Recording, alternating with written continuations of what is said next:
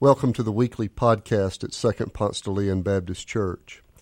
My name is Doc Hollingsworth. I'm senior pastor of this great congregation, and we're delighted that you've joined us. Our prayer for you is that as you listen to this message, you might feel closer to God and closer to God's hope for you.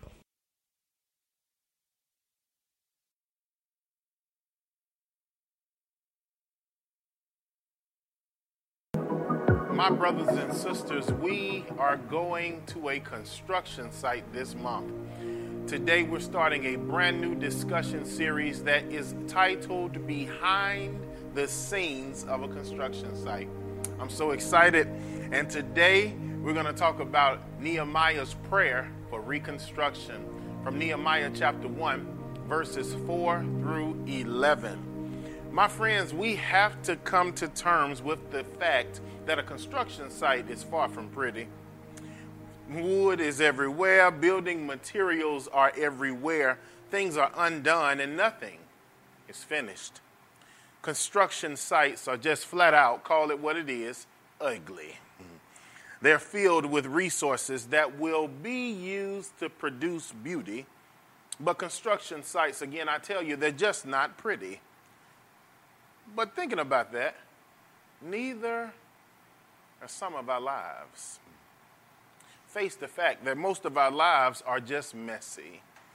They're in progress, just like construction sites. Think about it. Students are on their way in progress to graduation. Our adults are on their way in progress to promotions and hopefully financial security. We are in the process, on the pathway to reaching our goals. And like a little kid, we love to sit in the back seat and literally ask, God, God, are we there yet? So, welcome to the construction site this month, and let's embrace this reality as we notice the scenes behind a construction site through the guidance of Nehemiah. Why a construction site, you may ask?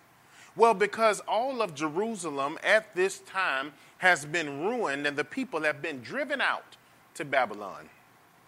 It was a rough and horrible scene.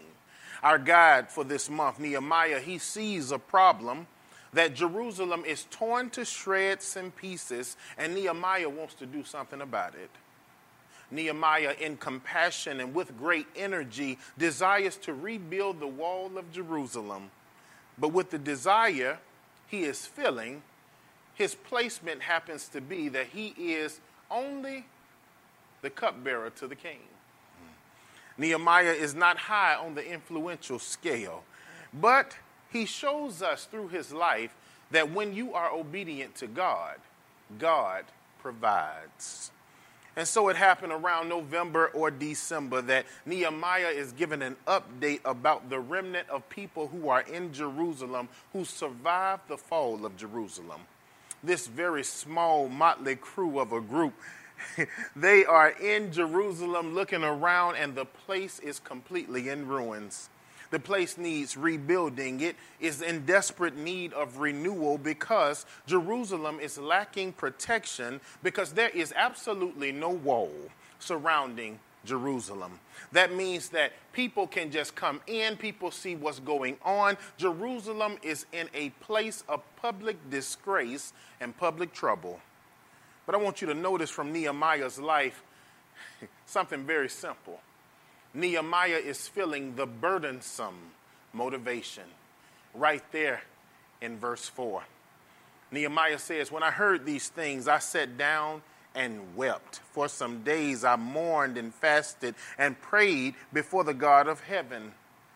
Let's sit here for a moment, friends this burdensome motivation that Nehemiah once felt, it leads us to reflect on C.S. Lewis's words, as C.S. Lewis once said, that God whispers to us in our pleasures, speaks in our conscience, but shouts in our pain.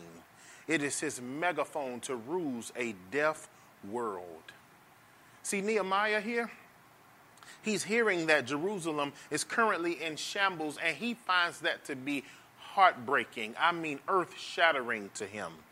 This moves him to tears because he remembers what Jerusalem used to be. He remembers those who used to live there. He remembers the families and the community that was once intact. But Jerusalem is not that place anymore. And so Nehemiah weeps because he also remembers how they were suddenly and forcefully driven away to Babylon, a foreign land that they knew nothing about. They were driven away from what they knew. They were driven away from their normality, driven away from their homes. This mixture of nostalgia and pain from the past breaks the heart of Nehemiah and it moves him to tears. Nehemiah cries for Jerusalem, but friends, don't we cry for the loved ones whose necks we used to hug, but now they have transitioned? Nehemiah weeps because of the present state of Jerusalem, and we too weep about all of the violent actions that continue to happen in our world. Nehemiah weeps because of Jerusalem, and we cry out to God, asking, God, will you please let the mass shootings stop? We weep for Daunte Wright. We cry for George Floyd and the many, many victims of hate and senseless violence. Nehemiah weeps, friends, but so do we. These tears are not standalone, singular, momentary tears, but within these tears are motivation to move forward. Nehemiah cries because the wall of Jerusalem that symbolized once protection is now torn down, and it will take the burdensome motivation of more than a few construction workers from Jerusalem to rebuild this wall and all of Jerusalem. But before we move on, I need you to realize something that your pain can either hinder you or your pain can propel you forward.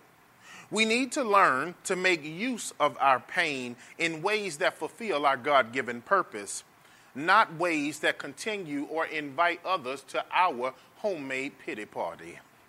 Nehemiah's burdensome motivation, it leads to Jerusalem going from a place of ruins instead of transforming now into a construction site. And so listen to more of this story because in verses 5 through 7, you're going to notice the authentic prayer of Nehemiah. Nehemiah has already had the burdensome motivation given to him by God, but now he prays an authentic prayer to God beginning in verse 5. He says, Lord, the God of heaven, the great and awesome God, who keeps his covenant of love with those who love him and keep his commandments. Let your ear be attentive and your eyes open to hear the prayer your servant is praying before you day and night for your servants, the people of Israel. I confess the sins we Israelites, including myself and my father's family, have committed against you. We have acted very wickedly toward you. We have not obeyed the commands, decreed, and laws you gave your servant Moses. Weeping with burdensome motivation, Nehemiah authentically prays to God, asking that God would pay close attention and offer full hearted compassion to the people of Jerusalem in this time. But at the end of verse 6, you have to feel his authenticity and you see the transparency as Nehemiah says, but hold on, I confess that we, the Israelites, we have wronged you, God. He expresses that I'm not perfect. He says none of us are perfect in this ordeal. We have all committed wrongs against God. He calls their combined actions wicked. Hmm, and he names their disobedience. Do you hear that? Hmm. Please hear and feel this. Nehemiah, yes, is brokenhearted. His heart is shattered into a million pieces. Yet in this time, he's not only authentic, but his prayer is saturated with humility. Friends, authenticity is never separated from humility. I need you to pay attention to this because the Holy Spirit infiltrates our lives when we live, pray, and work authentically, but also when we saturate, fully immerse ourselves with humility. See, a roadblock to success is always pridefulness. But the gateway to the heart of God is authenticity and humility. Nehemiah is awed by God's power. He asks for God's attention. He confesses the community's wrongs, and now he's petitioning for God's mercy. He knows that the people of Israel do not deserve it. He knows their wrongs toward God makes them a candidate for God's wrath, not God's mercy. But in brokenness, he is asking God, can we just get a little drop of your mercy on our situation? Nehemiah is desperate, y'all. Nehemiah is raw here, y'all. He is authentically asking God for mercy to help him and all of Israel. Oh, friends, you've heard Nehemiah's story, but have you been there? Have you been there where you desperately needed a move of God in your situation? Maybe, even recently, you found yourself in a similar situation where you were in desperate need of God. Possibly, you may have needed Him to help you graduate, and you just needed to pass one exam, and you found yourself saying, God, I need you. Perhaps you cried out authentically in prayer for a family member who was sick, and you said, God, I need your healing. Could it possibly be maybe a friend who found themselves surrounded by depression and suicidal thoughts and even possibly addiction, and you cried out for that friend, God, I need you. No matter what it is, we all find ourselves authentically in need of God's mercy. And because we always have a real need, we do well to just cut the crap and just like Nehemiah, communicate our real need to a real God. So here lies the question that Corrie ten Boom would ask all of us, and I'm going to quote it again right here. Friends, is prayer your steering wheel or is it your spare tire? Is prayer where you steer and lean your complete, authentic self into God and ask for God's mercy? Or is prayer used like a spare tire in the trunk under all of your mess where you only clear out that junk and pull it out when it's needed? Mm. For Nehemiah, friends, prayer was his steering wheel, and prayer steered him into the presence of God. Friends, May we learn from Nehemiah that yes, there will be burdens that we bear in life, situations that we need saving from, and challenges which are assigned to us. But, it's, but it is only by prayer and being in the presence of God that we gain comfort and wisdom on how to deal with life's burdens and challenges. So if you wrestle with being authentic in your prayer time, you probably more than likely wrestle with being authentic in life. But be encouraged because your awkwardness is awesome to God. And your silliness may annoy some, but it makes God smile. And if God loves it and it's you, then you just be you. Mm-hmm. And as God created you, you have to understand that God deserves all of you in your worship, all of you in your prayer time, all of you in your life. There should not be a relationship, a friendship, or any environment that you go in and feel the need to shrink down. Hmm. Nehemiah brought his full self to God, but he teaches us not only to bring our full self to God, but we should bring our full self every single place we go. My brother Nehemiah had a burdensome motivation to rebuild the wall of Jerusalem. He was authentic in his prayer for reconstruction.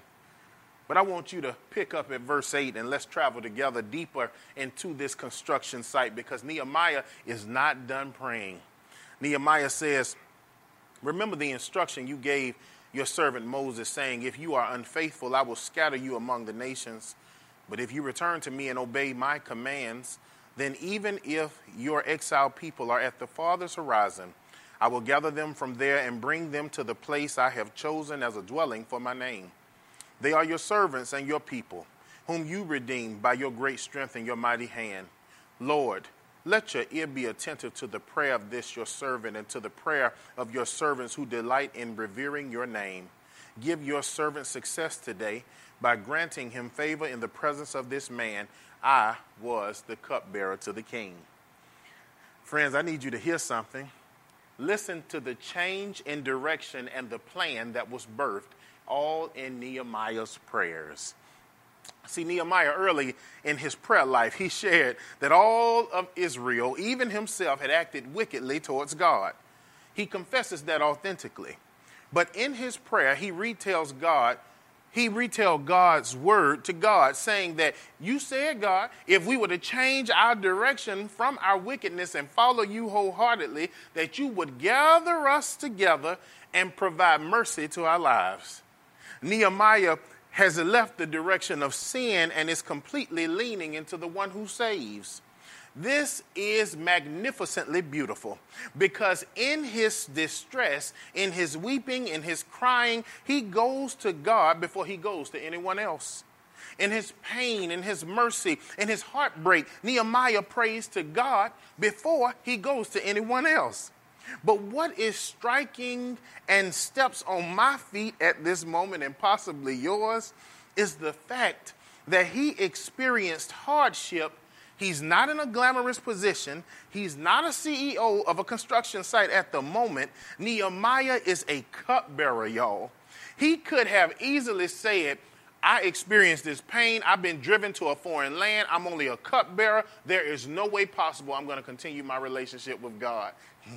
If Nehemiah had been some of us, y'all, let's just tell the truth and keep it a hundred. We would have said, God, you don't forgot about me. God, I don't know what you're doing, and I can't trace what you're doing, and because I don't understand what you're doing, I'm gonna be a critic of what you're doing. I'm gonna leave you alone, God. but instead, my brother Nehemiah holds on to his faith amidst the pain, amidst the discomfort, he trusts that God has a purpose even in his waiting.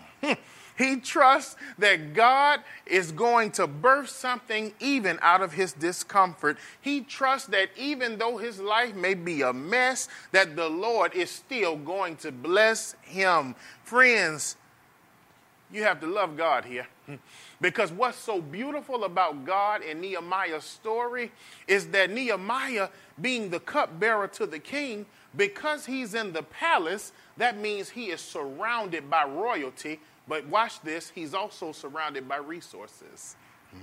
and I love it because he prays this long prayer beginning in verse 5 and he goes on saying, ah, We've done wrong. This has been bad. Oh my God, we sinned against you. But then he says, Give your servant success today by granting him favor in the presence of this man. I was a cupbearer to the king. Do you hear that? A plan was birthed while this man was praying. Friends, y'all better catch this. The footprints of God are all in, up, and through Nehemiah's life. Because, yes, he had been driven from Jerusalem to Babylon, and that was not right. And yes, he was the cupbearer to the king, equaling up to today just simply being a servant. But in the midst of him being a servant, God had providentially placed Nehemiah in a position that in God's timing, he would strike Nehemiah and say, Hey, wake up. And because i'm going to send you back from the place i drove you from and you're going to help to rebuild the wall. Friends you better catch this today that sometimes in your life what's so painful to you what you can't get over the things you're holding a grudge about god is gifting you with development and reconstructing your life. There may be some things that are frustrating you at the moment where you're ready to throw in the towel where you're saying god you don't care about me but your pain does have have purpose. I want you to know that just like God set Nehemiah up for a field goal of mercy, God is always giving us more mercy than we even deserve. What's so beautiful about Nehemiah? is that Nehemiah shows us that just because God may be silent, that does not mean that God is not working. He shows us that, yes, life may be uncomfortable, but God's unconditional love is still available to us. We notice that as Nehemiah continued in faith, changed directions, God gave him the first step towards a plan that Jerusalem and everyone would benefit from. I need you to catch this takeaway right now because it blessed me this week and I think Nehemiah is going to use this to bless everybody watching this.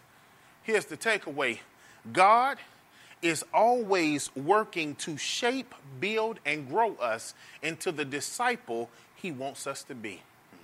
I'll say it once more God is always, like he never stops shaping, building, and growing us into the disciple that he wants us to be.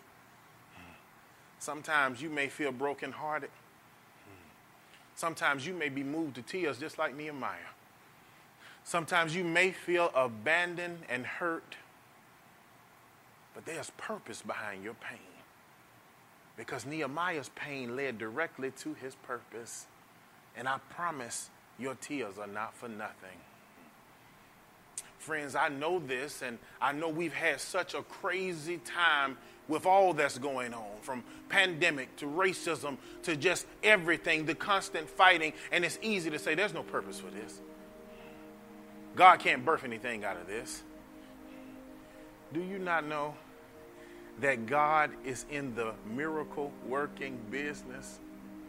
We were down a place, totally at a dead end. There was nothing else for us, and God sent His mercy in human form by the name of Jesus. And Jesus died for all of us that we would have the newness of life. And once we transition, that we would be with God in heaven.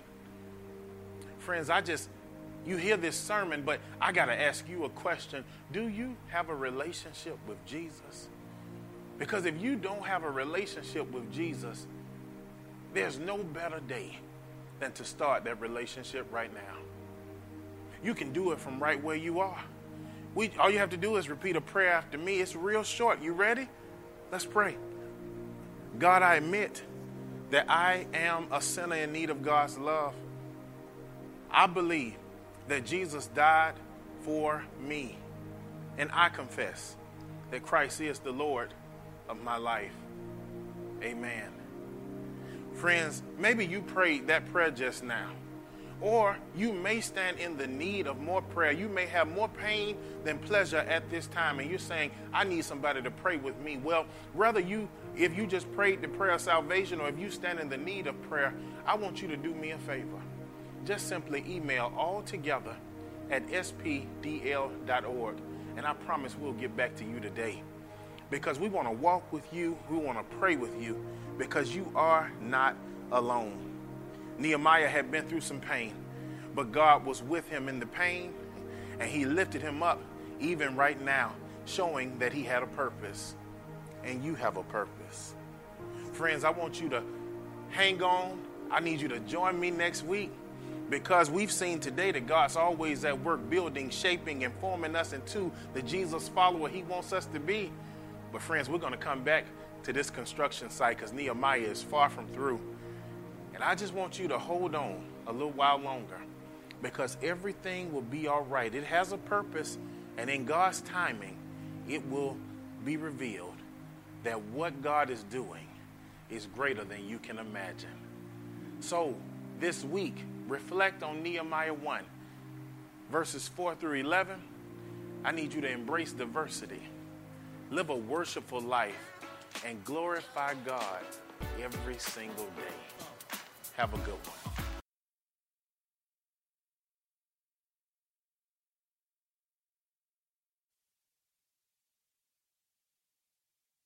Thanks for joining us. If you live in the Atlanta area or visiting Atlanta, Come and worship with us in person on Sundays at Second Ponce Baptist Church.